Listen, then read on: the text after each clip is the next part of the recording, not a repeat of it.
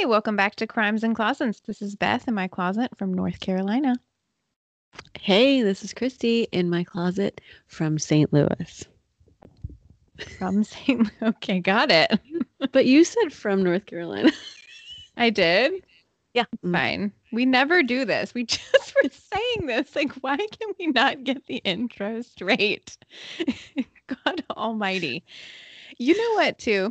I really, I'm going to see, check our social media. I may have already done this now, but if you're hearing this and you know our tagline, e- record yourself saying it and send it to me because at crimesandclosets at gmail.com. because Only to I Beth. really Only send to it to Beth. do it. I want to string a bunch of people together saying our tagline That's because right, those you are the mention this. real listeners. I feel like if you literally go to the last bitter second of our, of our episodes, that's the only time that you can hear that tagline. So Mhm. I need to, I want to know who you are. Well, yeah. I mean, it is in our social media. Maybe we should just take it out. No, n- no, it's fine. But like, if you don't hear it every single episode, I don't know. I, we need to know who you are. Just record Right. yourself saying it. We say it a certain way. If you know, then you know. Maybe we should even, um, if we really like a few, or I don't know, if we get enough, maybe we can just be like, we can edit it into the end of the episode instead of us saying it. Yes. like- And remember. yes. And always remember. Exactly. See, we're spoiling. Yeah. No, whatever. Send it. Anyway. Send it in. Gmail. Do it. Do it. Mhm. Or you can Facebook message it or whatever. Like video yourself, send it on Instagram. Any of those things I will accept. Yeah, yeah. I'm sure we can figure out how to download the audio. It's true. anyway, my husband just had surgery. That's what's happening in my life. Oh my gosh, she's drinking a lot. If you listen to us regularly, you remember probably me talking about him having surgery in 2020. And Right, So yes. now he is now having another surgery on his knee in 2021. And I am a terrible nurse. Still. Well, to be fair, you did not go to college to become a nurse. So, Well, it's true. I also did not go to college to be a good human, apparently, because I go back and forth between like the most loving, like, I'll make you whatever you want. I'm so sorry that you're in pain, to like, if you look at me like needy one more time, To flip the table over on you. like, there's no in between with me. And I don't know that you ever know really what you're going to get. So. well, I'm kind of glad that I don't get that side of you. Yeah. I think I'd be afraid. I have my limits and, you know, I approach them quickly and unexpectedly. So, Well, I pray that things get easier for you they are getting easier. very It's soon. Fine. It's he's lucky. I love him. He is lucky that he is a tall drink of water because if not, I'm not really sure he'd be in an episode. We'd all be going down. But Oh. I have a story for you about some people who go down. You do? Yes, they're about to go down in history. Okay, let me tell you about this. Okay. I'm, I'm wow, we're re- I'm ready. Um, or do you want to talk about something else? No, no, I just I'm snuggled I'm gonna get snuggled up in my blanket right now and sit back and listen. Get cozy for this bedtime story. Okay. So this case was recommended to us by a listener named Olivia. Oh hey Olivia. Sweet name, by the way. It's one of my favorite girl names ever. Mhm. Olivia was so sweet. She's a super sweet listener for us. And she actually has a connection to a person in this case, which I will get to at the end of the story. So stay tuned to for that because I really do want to talk about that and Olivia's connection. But thank you, Olivia, for the suggestion. And I'm super excited to tell the story. So, this is a story about Brooke Baker. Hmm. Okay. Brooke with no E. Oh, oh, that's important actually. It actually really is. Mhm. I was friends with a person named Brooke Baker in high school. So Oh, Lord. it's Yeah, it's not the same person. She had an E. Oh, For sure. I looked her up on Facebook. Okay. So Brooke, no E, Elizabeth Baker was born on April 24th, 1978 in Vincennes, Indiana. Hey, 20 days after me. All right. Okay.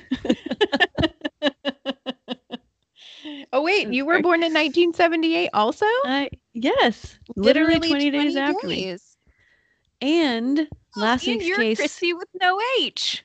exactly. I mean, I feel like we're kindred spirits here. Also do. Wow. also, last week's case started in Indiana. for real. And I said that to her too. I was like, Dad, go on the case I'm researching is in Indiana too. This Mhm. case stays in Indiana. Okay. Okay. All right. All right. And I hope I'm saying Vincennes right. That's how I think it said. So, okay. Sure. So, Brooke had very loving parents. She had a younger brother named Braun. Mm. Vincennes, where she grew up, was a really small, tight knit town, mostly like agricultural. And Brooke and her family were kind of on the lower income side of the folks in the town. So they didn't have a lot of things, they didn't have a lot of money. But Brooke had some big dreams. And she was extremely smart. And from a really young age, she became a very talented writer. In high school, she became involved in her school newspaper and she started doing journalism, and it just became her thing really quickly. She loved it. Hmm. After she graduated high school, Brooke was accepted to Vincennes University, which is the oldest public university in the state of Indiana and Oh. right in her hometown. Right. Yeah.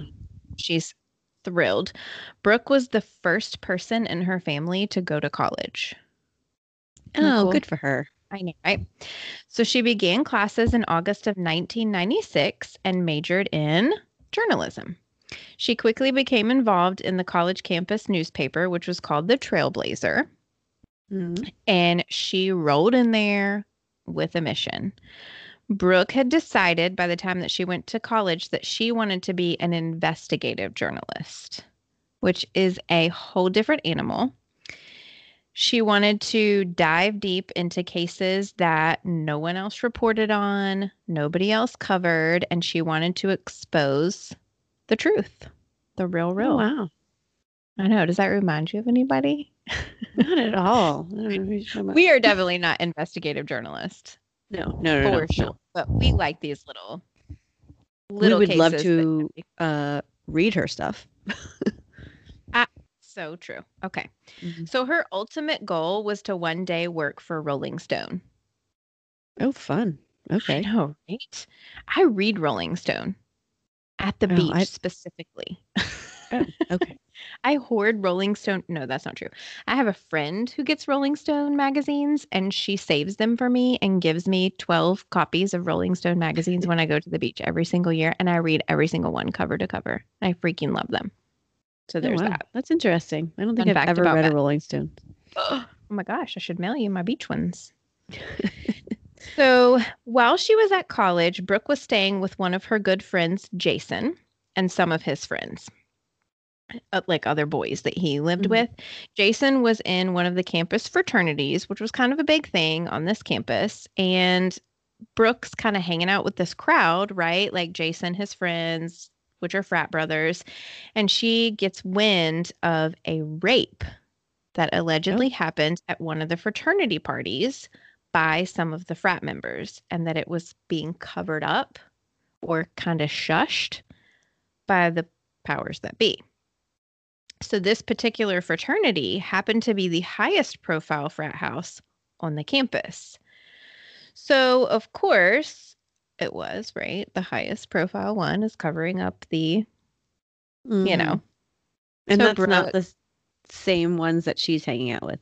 She's with like a different fraternity. So that's actually not clear. I don't know if her friend Okay. Jason was in the same fraternity. There are some accounts that say he was in the same fraternity, but then there's also some that say he was just a member of a frat.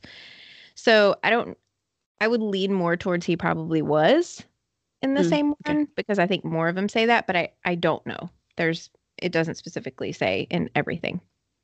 So Brooke obviously thinks that this is extremely interesting and she wants to know more about it. And being an investigative journalist, she digs in.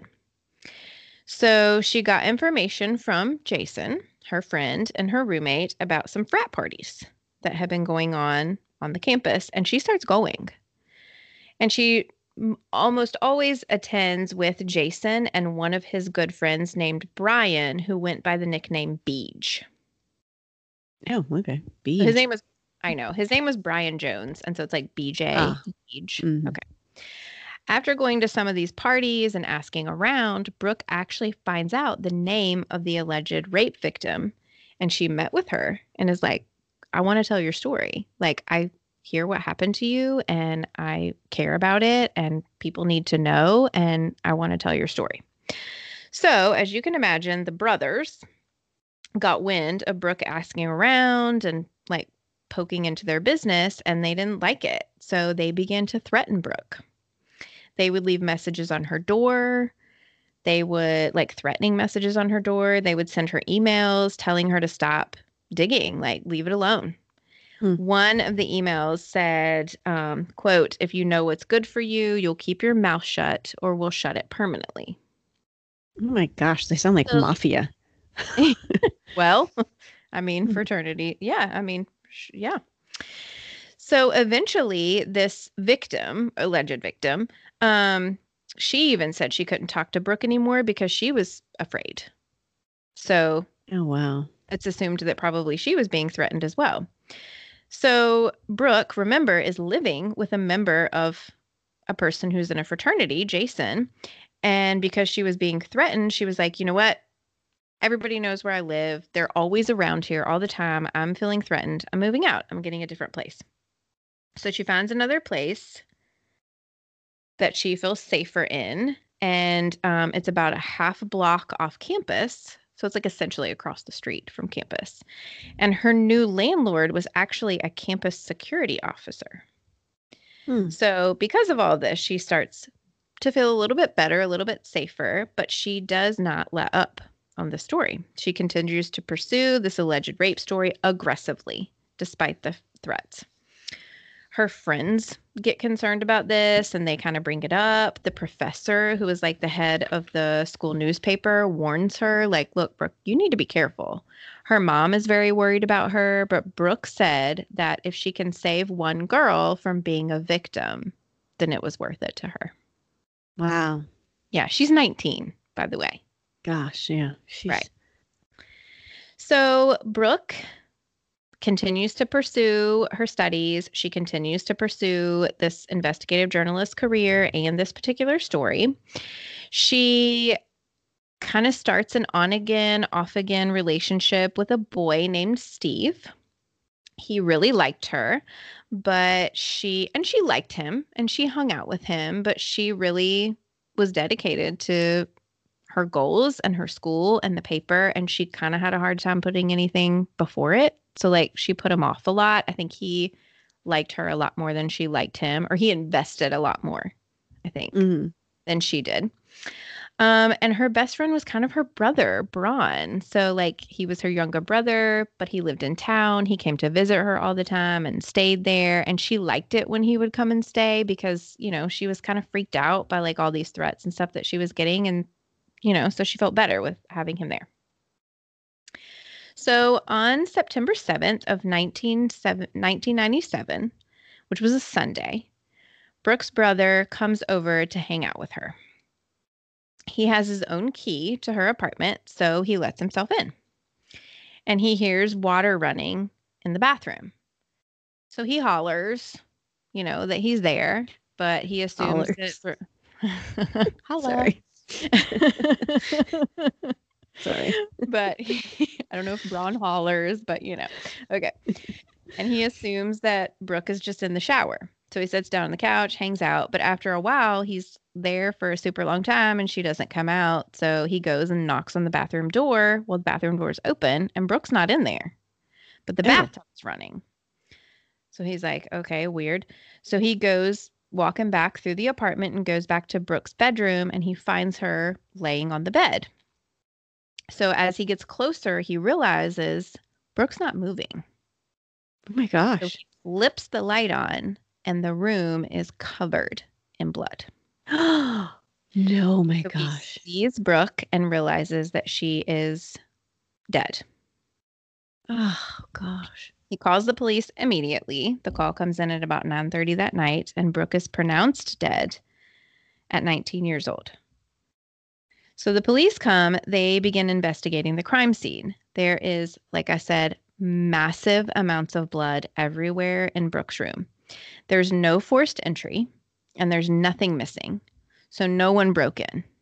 And there was no blood anywhere else in the apartment. It's in it's it's in the bedroom. Not Mhm. yes, there is blood other places, but, But he didn't like- notice that when he like walked into the apartment. Correct, correct. Okay.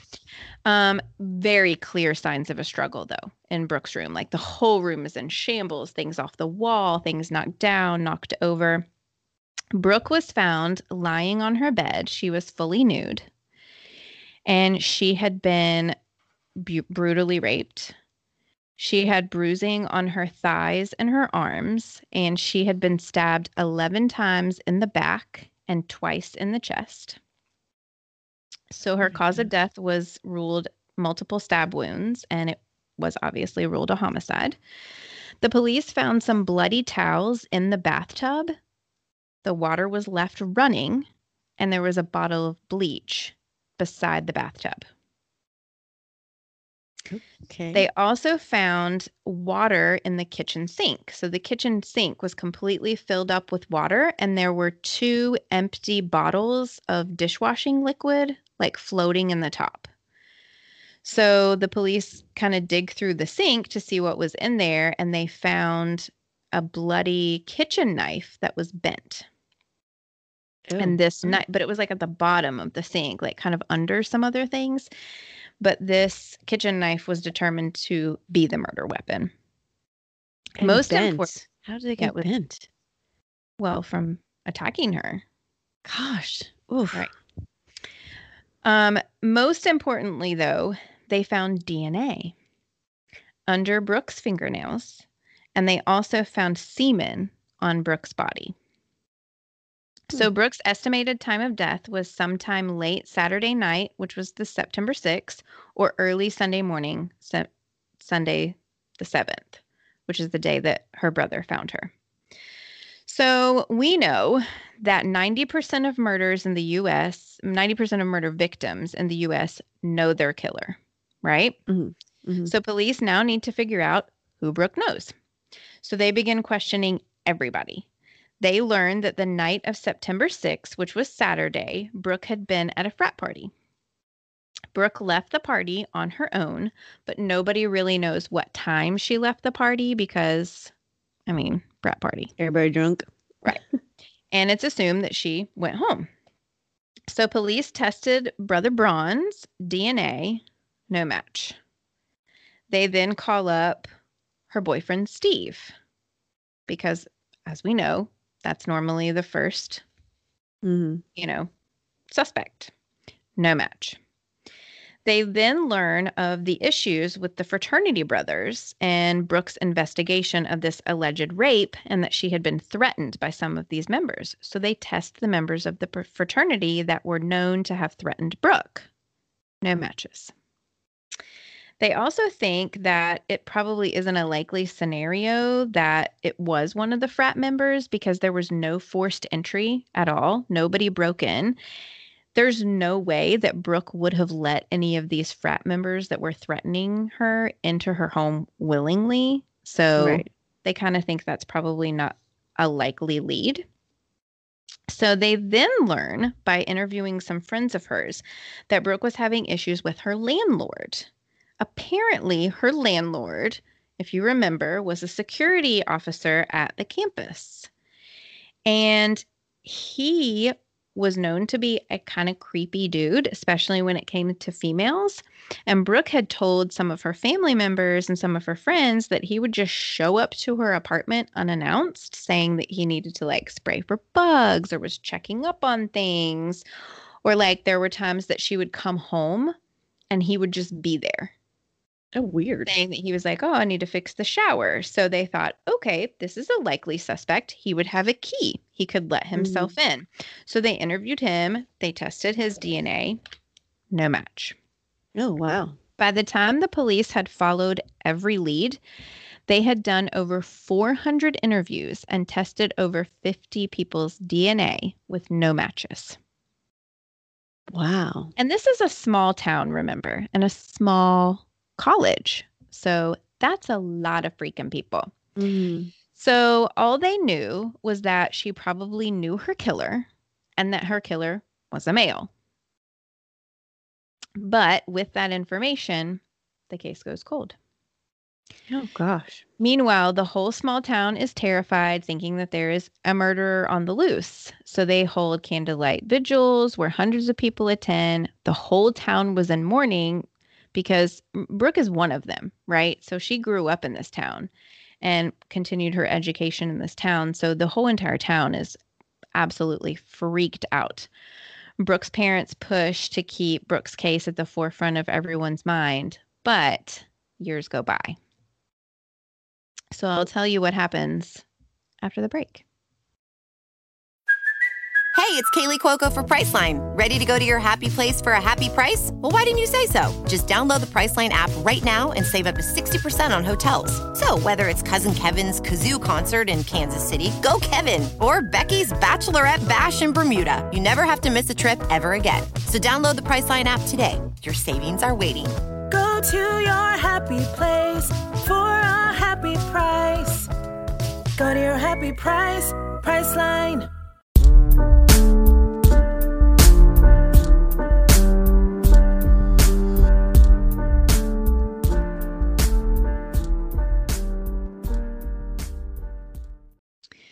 Okay. Almost two years after Brooke's murder, the police get a break. On July 5th of 1999, police get a report of a missing Vincennes University student, 21-year-old Erica Norman. Stay with me. I'm entering a new person here. Mhm. Police went to her off-campus apartment and the scene was gruesome. There was blood everywhere, clear signs of a struggle, but again, no forced entry, nothing missing or stolen, and the bathtub was running. Oh, is this the signature? familiar? Is this The the wet bandits from Home Alone? yes, I thought the same thing. Thank God you said that. 'cause I literally thought the same thing. Okay. Police in Vincennes were totally freaked out, right? So they just knew in their gut that Brooke's killer had something to do with whatever was going on at Erica Norman's apartment. But Erica wasn't there. Mm-hmm. They didn't find anybody in the apartment. So they don't know if Erica is alive or dead. I mean, they know she was badly injured because Mhm. there's blood everywhere. But okay, so they begin to question everyone who knew Erica. They trace her last steps to the night of July 3rd at a local like restaurant bar called CW Dandies. Witnesses place Erica there until pretty late in the night, and they also saw her leaving with a guy named Brian Jones, who went by the nickname Beej. Which also, sorry, I didn't mention this earlier, but it it entered my head. Deej. Remember DJ Tanner? They would call her Deej. From Full House. Of yeah. course. Yes. So true. like, Beej makes sense. Anyways, go ahead. Oh, it's probably during the same the late 90s too. Mhm. Okay, so the police go and pick up Brian and they bring him in for questioning. Now, Brian cooperates. He tells police that he was with Erica the night before at the restaurant, that he did take her home, and that they started to watch a movie, and Erica fell asleep on the couch. He put a blanket on her and then left around four o'clock in the morning. Brian is being questioned for Erica's disappearance they don't have Erica's body, right, to tie him to anything. And he knows that. Is the What he- blood for sure Erica's? Like, do they know that? The blood in her apartment is hers, yes. Okay. Okay. Right. Okay. What he has no idea of is that the police are also linking him to Brooke's murder from almost two years ago. Oh, Because they the do have. And they do body. have DNA from Brooke's body. Mm. Brooke's body. So this dumbass, sorry, mom, Mhm. gives police permission to search his apartment and his car. Police find some spots of blood on a pair of Brian's sneakers, and they also find some blood in the trunk of his car. He also hmm. gives them DNA samples. Have mercy. Police immediately run the sample against the DNA collected from Brooke's body, and boom, Beej is a match. So he is Holy. immediately arrested for the first degree murder of Brooke Baker. Wow. DNA results also come back on the blood that was found in Brian's truck and on his sneakers, and they are a match to Erica Norman. Oh, and oh, wow. two Okay. weeks after his arrest in Brooke's case, a farmer finds the body of Erica Norman in a cornfield. Oh, gosh. Brian pled guilty to Erica's murder. Okay. So he said, Yep, I killed her. You've got the DNA, it's on my shoes, it's in my car. I killed her. He received 60 years in prison. In exchange for pleading guilty to Erica Norman's murder, the prosecution could not seek the death penalty in Brooke Baker's case. Oh, goodness. What? Brooke Baker's case went to trial. Hmm. Brian denies any involvement in the murder of Brooke. But isn't his DNA under her fingernails? and her semen and their semen his semen not her semen obviously. Oh. yes okay.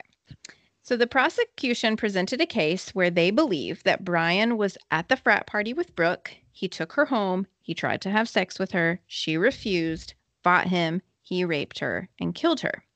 He tried to clean up. He bleached the towels put them in the bathtub left the water running to get rid of it, his dna off of that put the knife in the sink, put a bunch of soap in it to try to rid DNA from that. He was also seen following the days after Brooke's murder with scratches on his face. Okay. Interestingly, right after Brooke's murder, Beej left town. And they didn't think that was weird? Like, I mean, they were friends, or she was. It well, was he wasn't a friend. suspect at the point. He at that point he Mm. was just a friend of a friend of a friend. So like, Yeah. I mean, he just happened to not be one of the fifty-two people that they tested the DNA because he wasn't in town. So like, he was absolutely not on their radar in any way. All right. So I know you maybe you're getting to this, but like, so they have this theory of what he did. Clearly, did he say why he killed Erica? Like he admitted to that. Did he say the reason why? Well, they, he never did, no. But Okay. the reason they believe was very similar. They were at this restaurant or mm. bar. They were drinking. He took her home. He tried to have sex with her. She refused. He raped her. He murdered her. He just didn't leave the body that time. Okay. Okay, so on December 14th of 2000, the jury deliberated for 8 hours and unanimously found Brian guilty of Brooke's murder, and he was sentenced to life in prison without the possibility of parole. Well, hallelujah. in addition to the 60 years that he had gotten for Erica Norman's murder. Okay. Right. So police are blown away by Brian's action and how these two cases had tied together. So it was literally because he left the bathtub running that the police connected Brooke and Erica's murders. Right. Like he was caught by a bathtub. And what's weird is this blew me away. Okay. He left town after Brooke's murder. So he murdered Brooke, left the bathtub running, and then leaves town. Then he comes back to the same tiny town at the same small university and commits the same exact murder and leaves the bathtub running. If he had killed somebody in whatever town he went to and left the bathtub running, they would have never connected these murders. Right, exactly. The only reason they connected it is because it was the exact same investigators investigating them. Right. Yeah. Oh my god, what an idiot. Like, what an idiot. Okay. And the investigators to this day still say that they truly believe that had they not caught him, he would have become a serial killer Yeah, and no would have gone on to kill more people. So he's currently serving his time in an Indiana prison. So, a little bit about Erica Norman because I know most of the story was about Brooke, but she was also a victim of Brian's. Um, she was born Erica Elaine Norman. She was born on November 13th, 1977, in Crawfordsville, Indiana. She had three siblings who she loved very much. She was very beautiful, smart, she was athletic. She was involved in the drama club and the science club. She played softball and she did gymnastics. She was a really um, active member in her church and was a member of one of the Vincennes University sororities.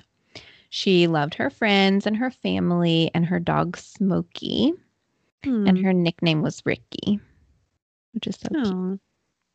Okay. Now back to our listener, Olivia, who suggested the case. Oh, yes, I want to know her involvement. here. Olivia, yes. she also went to Vincennes University and worked on the campus newspaper, The Trailblazer. Oh wow, same time or no? Not during the same No, time. not the same time. Okay. This was like more recent, 2018 ish. Olivia had never heard of Brooke's case. Oh, In 2018, she and some of her fellow students went to a conference for the Indiana Collegiate Press Association. And while they were there, there was an award given called the Brooke Baker Indiana Collegiate Journalist of the Year. Oh, there's an So this- award. There's an award. This award itself is a very high honor, and it's um, given to collegiate level journalists for investigative journalism, which is what Brooke was best known Mhm. for.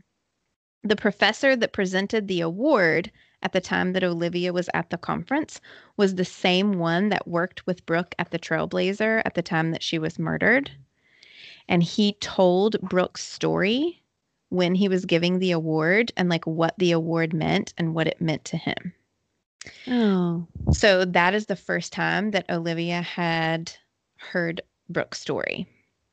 So she asked her current journalism professor why nobody talked about this story. And her professor just told her that Brooke's murder was a really dark time in the college's history and that everyone really was like scarred by it and had a hard time discussing it. Olivia then began researching Brooke's case and she really wanted her story to be told. And that is why she reached out to us. oh, how cool! Isn't that Wow. awesome? So, thank you, Olivia, for being a victim advocate for someone who believed in victim advocacy and for helping Brooke and Erica's story to be heard. I freaking love it. Yes. Oh, that's so awesome. I love cool? it too. Yes. Yes. That's awesome. Thank you, Olivia. We really appreciate that. Love it. She's very sweet. And she sent me this sweet picture of them at the conference. And she is a Oh. very fabulous, awesome lady. So Are you allowed to share that picture? You don't know. I don't know. I should ask her. Yeah. Yeah. Send her send her a little note. Mm-hmm. Yeah. But I loved this case and I really loved her connection to it and her heart to reach out and just wanting her story to be told and wanting us to tell it, which is super awesome. I know. Yeah. Yeah. I yes, that is awesome cuz you know, I mean, I love getting case suggestions in general, but like to have somebody that's tr- like actually in some way connected and there's a reason that you want us to tell it is like even better than just like, "Oh, hey, can you tell us this story, please?" Yeah. Super great. Yeah. So that oh, is Oh, great. Brooke's story. She was Wow. a real boss. Yeah, no kidding. Super sad that uh her life had to end so soon because she probably would have gone on to do some good things. Ah, agreed. Her reporting. I would have read about her in Rolling Stone at the beach. I know. We would have been probably most likely reporting on articles that she read wrote, I mean. Right. I know. Like Yeah. Olivia did say too that the campus, like the college um, newspaper, st- has some of her notes and like writing still, Oh. oh but she's okay. never seen them. Mm. Wow. Wow. Wow. Well, thanks for bringing that story to us, Olivia. And thank you, Beth, for looking into it and telling us that story. Yes. Cheers. That was, yes, cheers. I'm not cheersing with anything but cheers. and oh gosh, well, thanks for listening. And if you like that one, please let us know. And also let us know if you've got a story that you want us to tell or that you're connected with or whatever, anything. We want the suggestions. We love the suggestions. And we love telling you these stories. I think I have more fun with this than most things.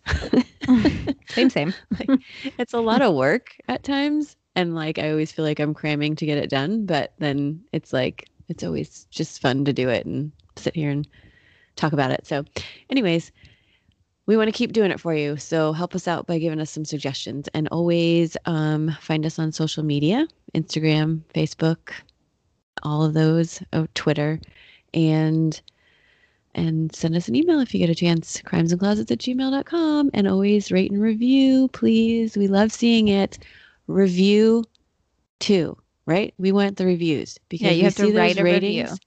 come in and we're like what? We got a three? Why? Tell us why. Can you It's guys fine. believe we have one three? one three. And it's fine. Just tell us why. Just be like hey i don't like the way you joke. I don't know. Just give us a reason. Let us know. So it's fine. But we can handle it. But anyways rate and review and also always remember the world is scary people suck. Hide in your closets